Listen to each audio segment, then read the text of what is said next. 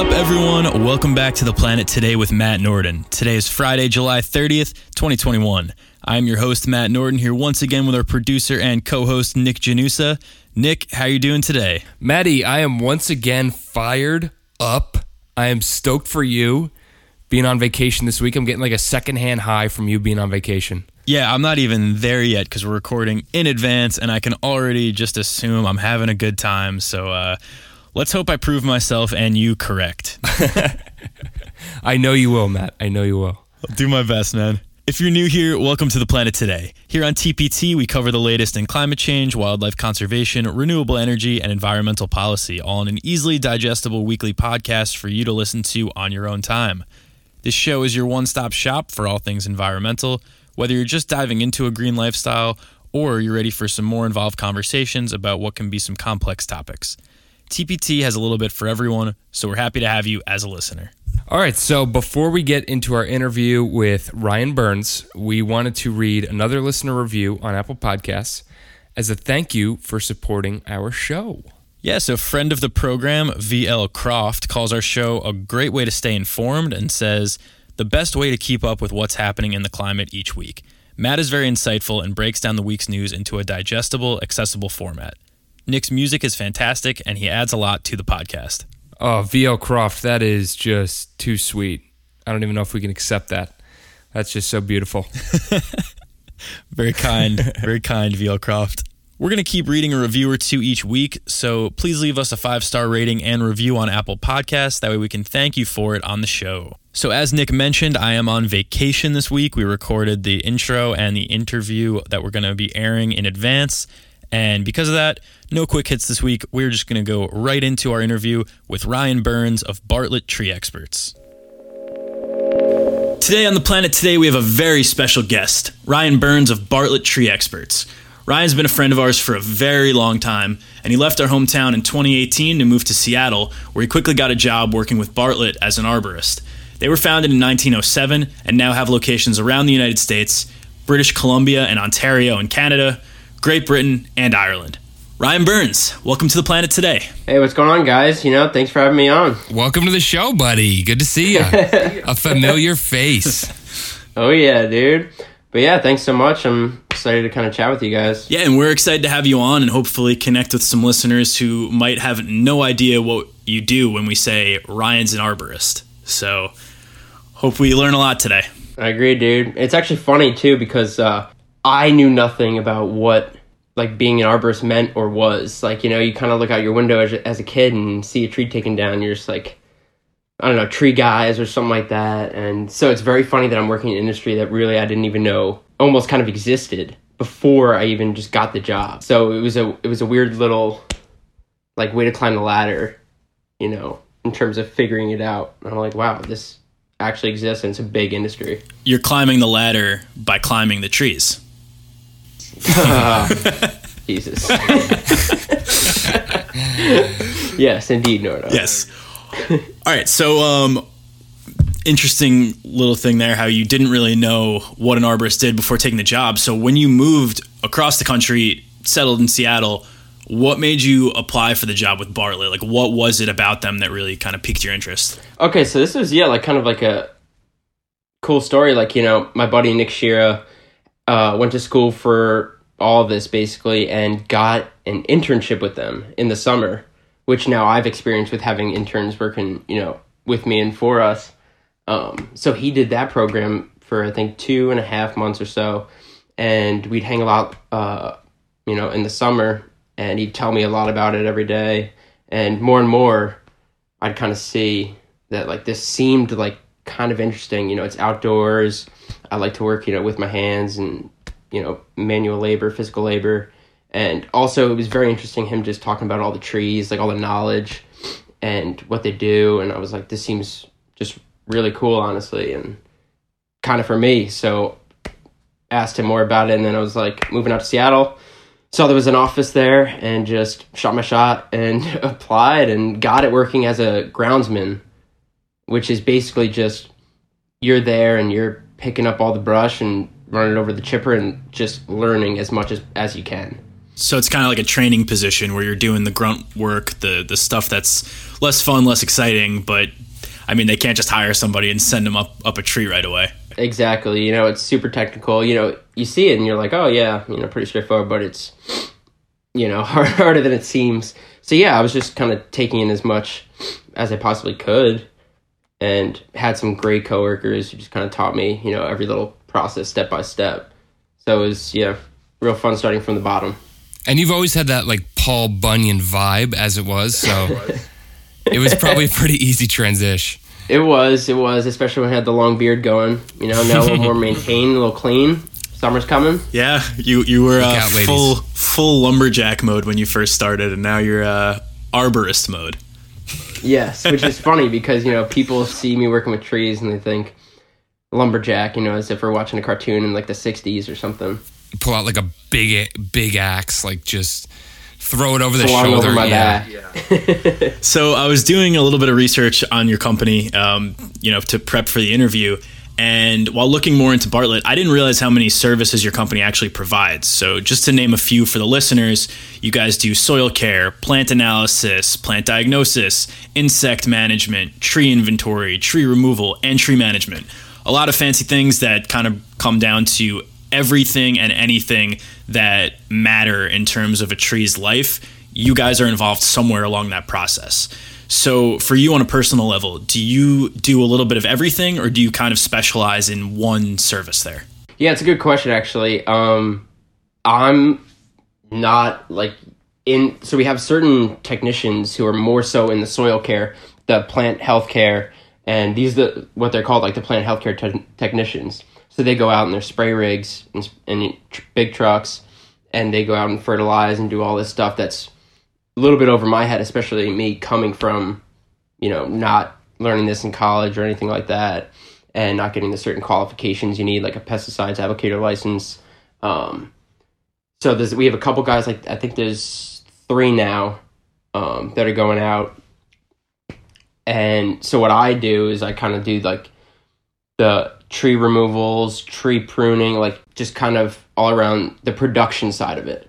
Okay, cool. So what what does your day-to-day look like then um, as an arborist? And I know that you're a crew leader and a climber, so tell us all about that. Yeah, so I don't know if you want the long answer or the short answer, you know, but I guess we could start, you know, like going into work.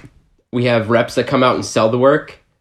So they come down to the crew in the morning and walk around to the crew leads, hand them the paperwork for the day. It could be anywhere from one to four different jobs on the day. So you could be going from job to job to job. Um, and it gives you a list of your crew. So you get that. And then we have our morning. Every morning we have a safety meeting, talk about close calls we had the previous day, um, maybe any highlights, things we need to learn or get better on, um, truck maintenance problems, which I think is good to have every day in terms, you know, with all the heavy machinery and dangerous things we do day to day. It's good to have. So we start with that, and then we split up into crews, get the trucks ready, fill them up with whatever we need. If we're doing a big removal, obviously we need bigger saws and multiple of them in case something happens, um, and kind of just gear up, load up the trucks, make sure everything's ready to go, and then roll out to the job site, wherever that be. Now, Byrnesy, what is your go-to saw? Okay, so I think it's... What are we talking? I think it's boring, but... standard. Um, my go-to saw is my personal saw that we're all, like, a lot of the climbers are given. Um, so it's, you know, a steel two hundred, and it's just oh, your climbing saw. It's just your everyday climbing saw that you take out. So, you know, obviously for bigger wood, you're going to need a longer bar and more powerful saw to rip through the wood. But for just the day-to-day stuff, you always have, everybody's got their own personal saw, so it's kind of like one with you. It's part of your own gear that you're taking. So I'd have to say that. Nice. Love it. Do you take that home at the end of the shift, or is that kind of stay at the at H Q? Does it sleep next to you? Do you take it like into bed? No, but when I first got it, I felt like I was like, you know, I was like, wow, I'm really, I, I made it, Mom. You know, it's like, I got a, cl- I got my own climbing saw. Hey, Mom, are you available for a FaceTime? I want to show you my saw. But yeah, never take it home, stays at the shop.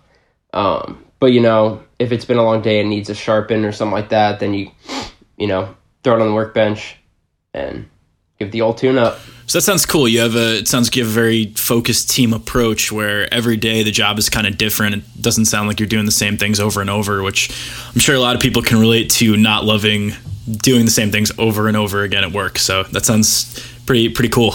It's actually really awesome. Also, not being able to take work home with me, I think, is one of the best things I get out of it is, you know, you get the job done, you're full concentration, full focused, especially as a crew leader.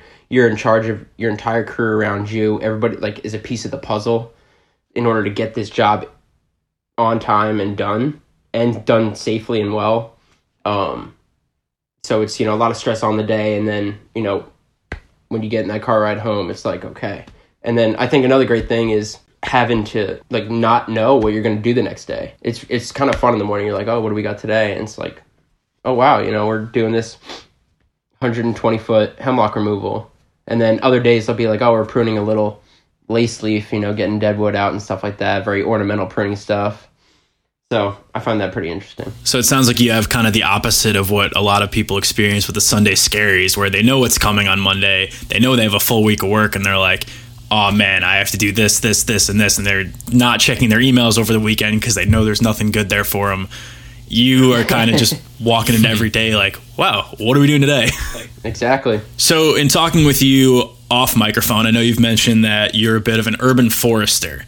And I know to a lot of the listeners, they're going to hear urban and they're going to think cities.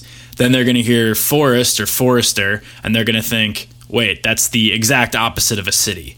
So what's the main difference between working in urban forestry and just working in forestry in general? Um, so when I think, you know, forestry, you know, going out into the middle of the woods basically and maybe clearing out trees um, that are hazardous or coming down. It could take out a whole row.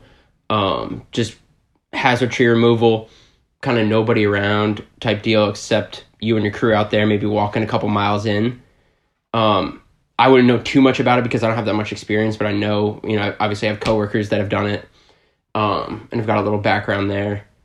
And there's also like urban forestry, like, has like a fire section too, so it's like putting it going out for a couple weeks in the woods and taking out trees that have gone on fire, so it's pretty thrilling in that regard. But I think it's important to know that, you know, trees and city, like, what are we going to have just two separate? You know, I feel like there is that element where we coexist. I don't want to just live in a city and look at buildings all day. I feel like it's important to know, like, yes, these trees can be like sustained where we also live. And I think it's beautiful when, you know, you look out your window and you're seeing all these big trees, especially in Seattle. You see, you know, looking out my window, I'm looking at one hundred thirty foot fir right now. So I think it's the main thing is just urban forestry is coexisting kind of with the trees where you also happen to live. Yeah, I think that's a really important point that you brought up about, you know, being in a city but also having green space. Because for me personally, I lived in West Harlem at the time of this recording. I'm going to be living in the Upper West Side in Manhattan at the time of its release. Part of the reason I wanted to move is to get closer to Central Park because I love my current apartment. It's really nice, but I'm about a mile and a half from Central Park, which to some people they would say, oh, a mile and a half, whatever. We're not driving there. So, you know, it's a, it's a twenty-five, thirty minute walk. And at my new place, we're going to be less than five minutes. I walk over an avenue and I'm in the park. And for me, I think being around trees and being around nature and being able to escape the the concrete jungle that is New York City, that's really important. So I think what you're doing there in, in a way is really helping a lot of people have that same experience. Even if they're not in New York or Seattle, they're in smaller cities. It's still important to have as much green space as possible because, you know, on a personal human level, it's really nice to look at. Also, it's really good for energy purposes because the more uh, greenery and more trees, the more energy absorption. You're going to have a lot less sunlight getting to the pavement, getting into the buildings and making them hotter and needing to run your air conditioning to make it cooler. So urban forestry, to me, I think is a really, really important part of conservation. And it's something that a lot of people might not even consider. Exactly. I think it's just overlooked just because I think you see these big cities and, you know, maybe you think of like, oh, wow, look at all, you know, the gas emissions, you know, everything that you see the normal big cities where like New York, Seattle, but you're missing the other side. Whereas, you know, we are surrounded by all these trees out here and are able to live with them and for them to be healthy enough to like coexist with us. So I know you had mentioned um, tree cutting as part of the job for you and part of the arborist team and pruning and all that sort of stuff. I'm sure some of the listeners were thinking, I thought cutting trees down is bad in terms of conservation. I thought the whole thing is let's plant more trees. So why would you have this guy on as a guest if part of his job is cutting down trees? So how does your job in forestry help keep the overall forest healthy? I like that. I'm like the bad boy. Yeah. No, but uh, yeah, with all seriousness, uh, I think it's super important, especially like we talked about, like urban forestry. Clearly, like I'm in Seattle, there are so many people living here, very similar to New York. There are trees that die, you know, whether from, it could be, you know, root cause, like maybe it's just up like uprooted or some root disease got in there. We have bronze birch borer, which is affecting the birches, so it can kill the trees. So that could just fall. You can have a half dead tree. Any sort of wind can just knock that thing over and fall and what, hit somebody's car, hit people walking on the sidewalk or anywhere. So I think it's really important to take out the hazards in it that can really affect people's day-to-day lives and seriously injure.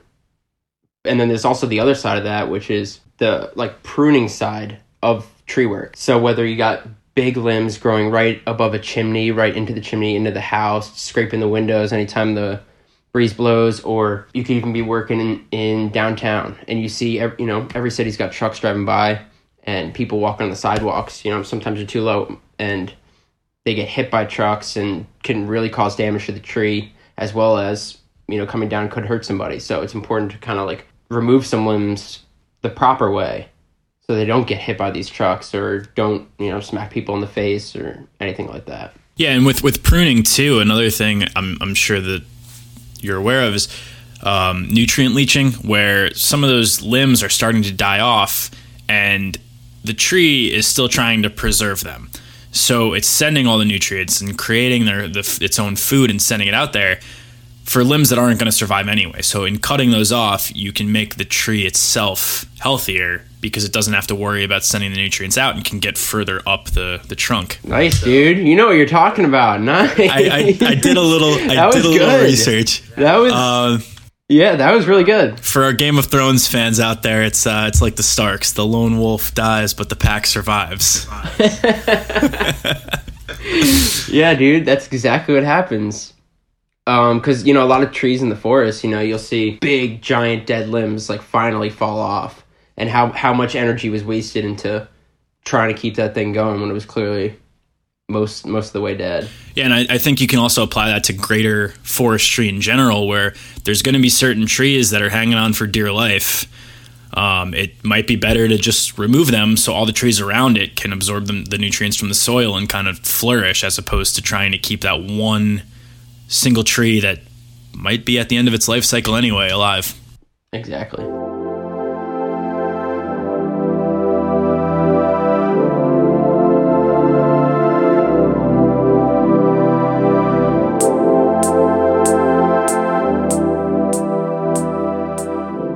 Nick, by the time this episode is released, I will either be playing disc golf in Cape May or I will be on the beach.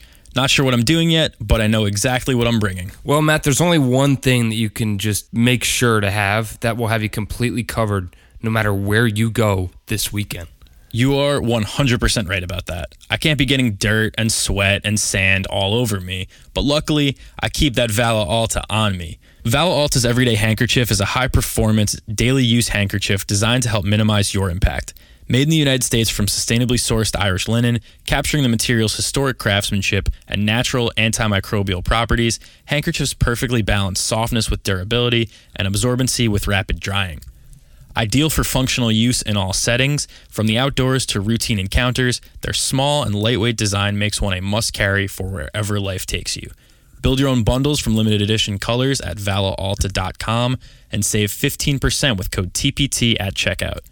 That's V A L A A L T A dot com and code T P T. On the beach, on the trail, on the Ferris wheel, Valaalta has you covered.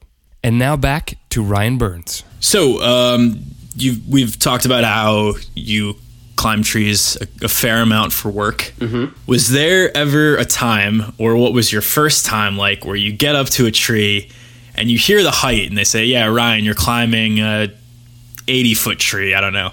Um, you know what you're hitting, and you're like, all right, whatever. Then you get up there, and you're like, oh, this is what that means. Did you have a time like that, or is it all kind of part of part of the job? Yeah, so I don't think, like, one thing is, like, the height isn't really ever mentioned, especially out here. Um, you know, you got trees that are, like, one hundred fifty feet tall, but I think any tree over sixty looks big.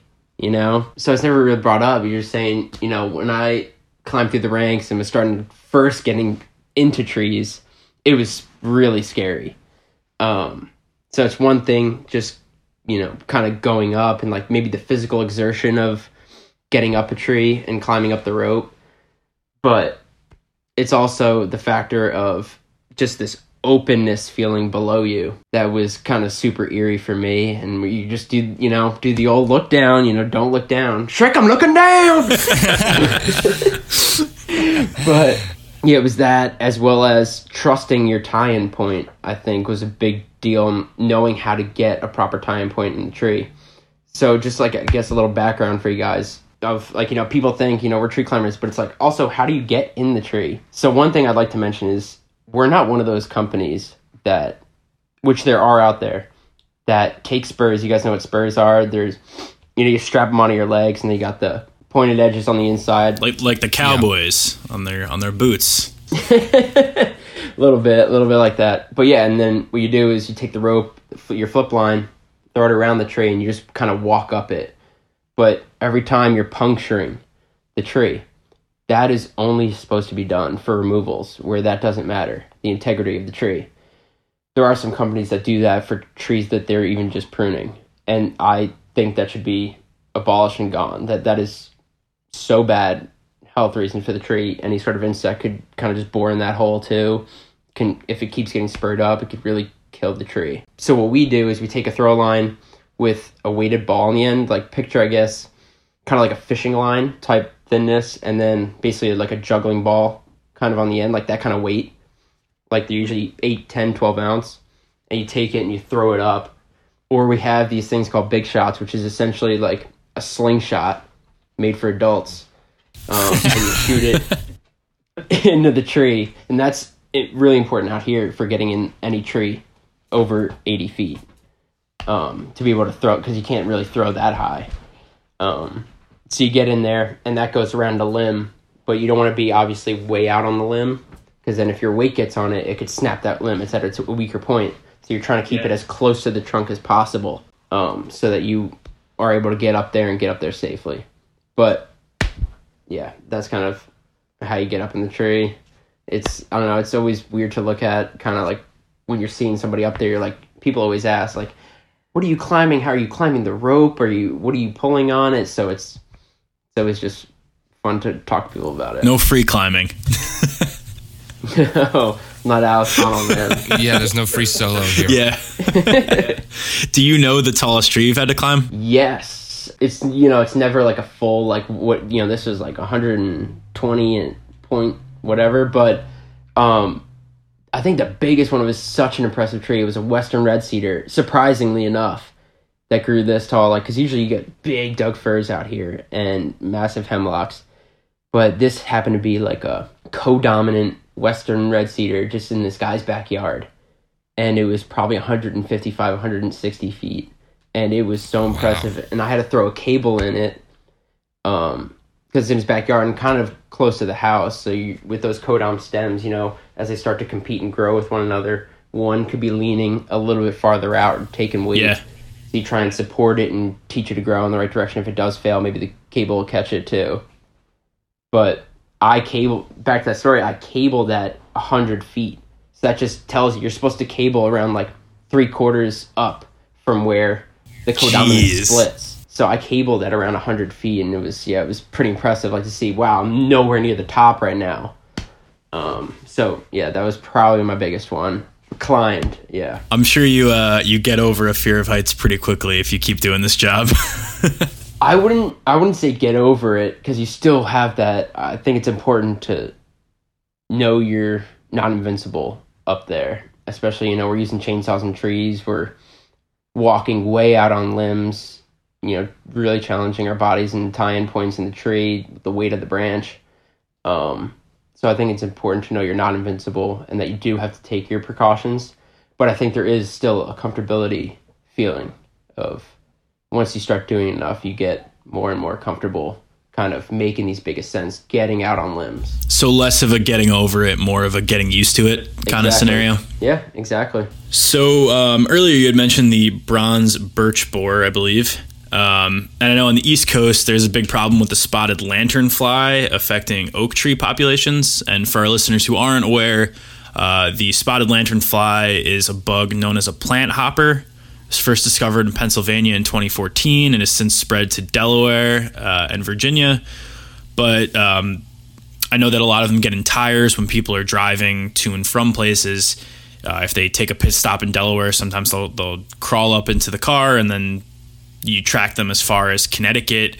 Um, that's, I believe, the furthest north that they've been seen.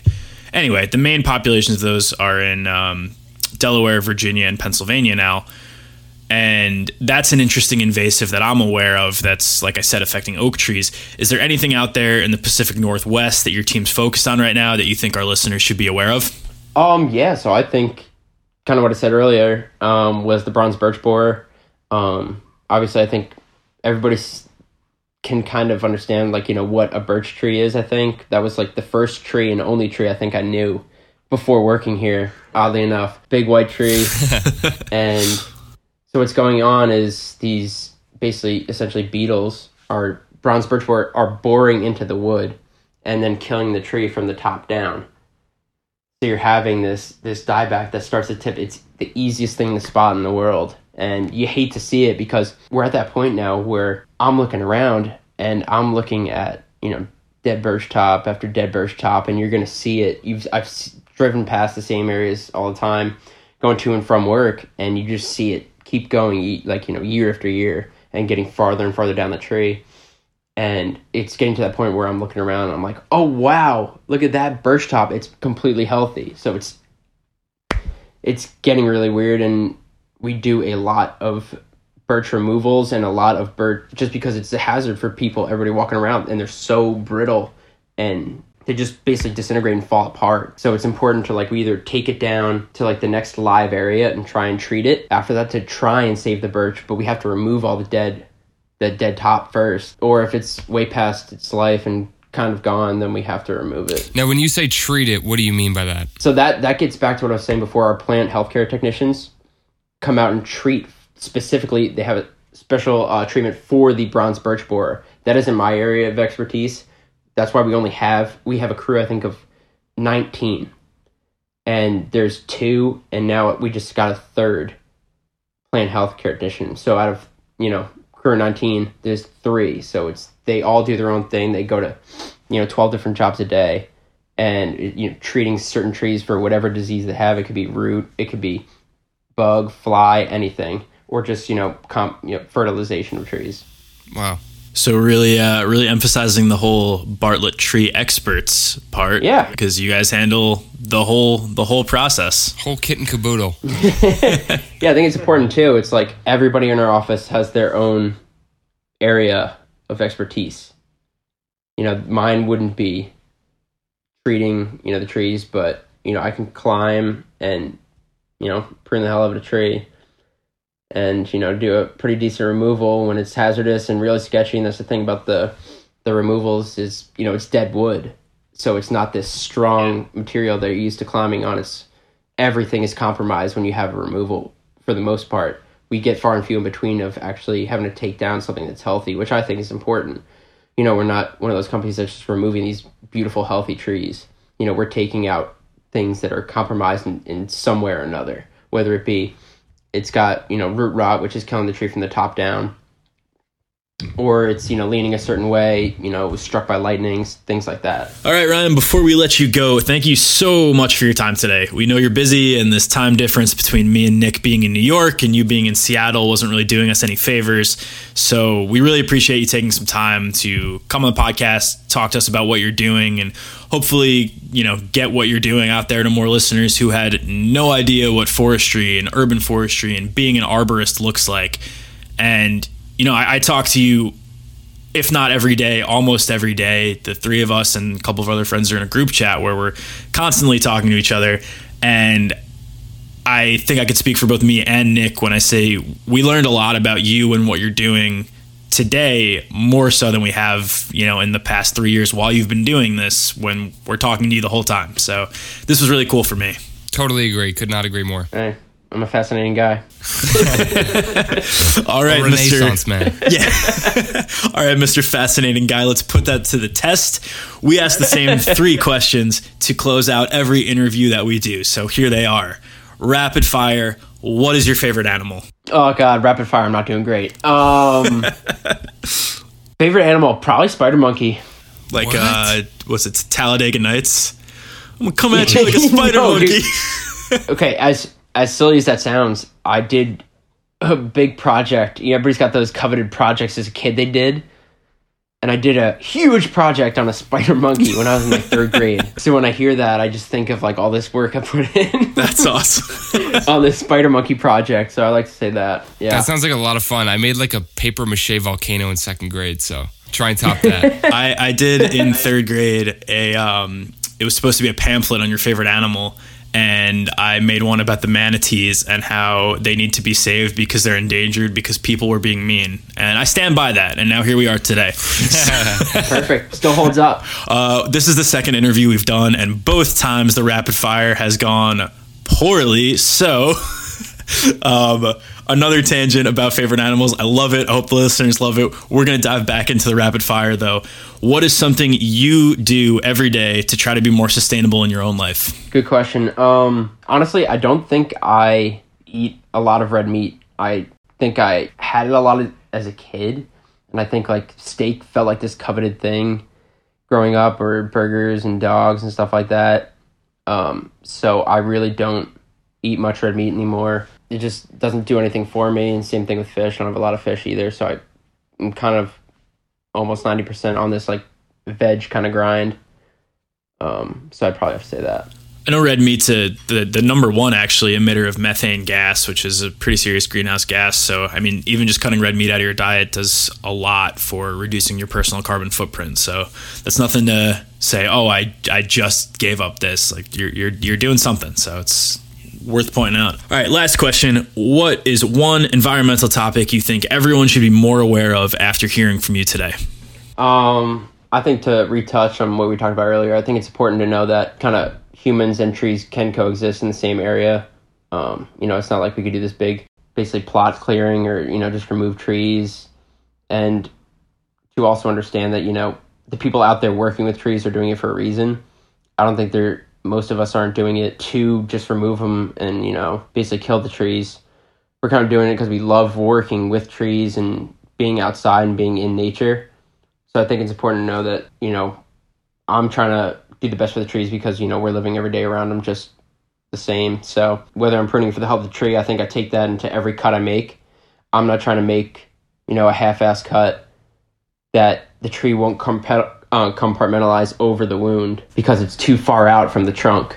I'm trying to get it perfect to a T so that this tree can have the best chance of success in healing, like when I do cut on it. Awesome. That's uh, that's really important. And I'm, I, I learned a lot today. I hope everyone else did. I think this was really, really fun. I, it sounds like just like the most rewarding profession too. I think it is. Yeah. I think when you're putting that much output in, you know, the manual labor aspect and pushing your body, as well as know, like, you're kind of doing something important, and whether it's as simple as, you know, removing branches off somebody's house, or just, you know, it could be thinning out of trees that they like, like, you know, we thin out little dogwoods here um, so that more air can get into them, so it can basically knock out the brittle deadwood, like what you brought up before, Norton, about how, you know, the tree doesn't have to put that much output into trying to keep those things alive.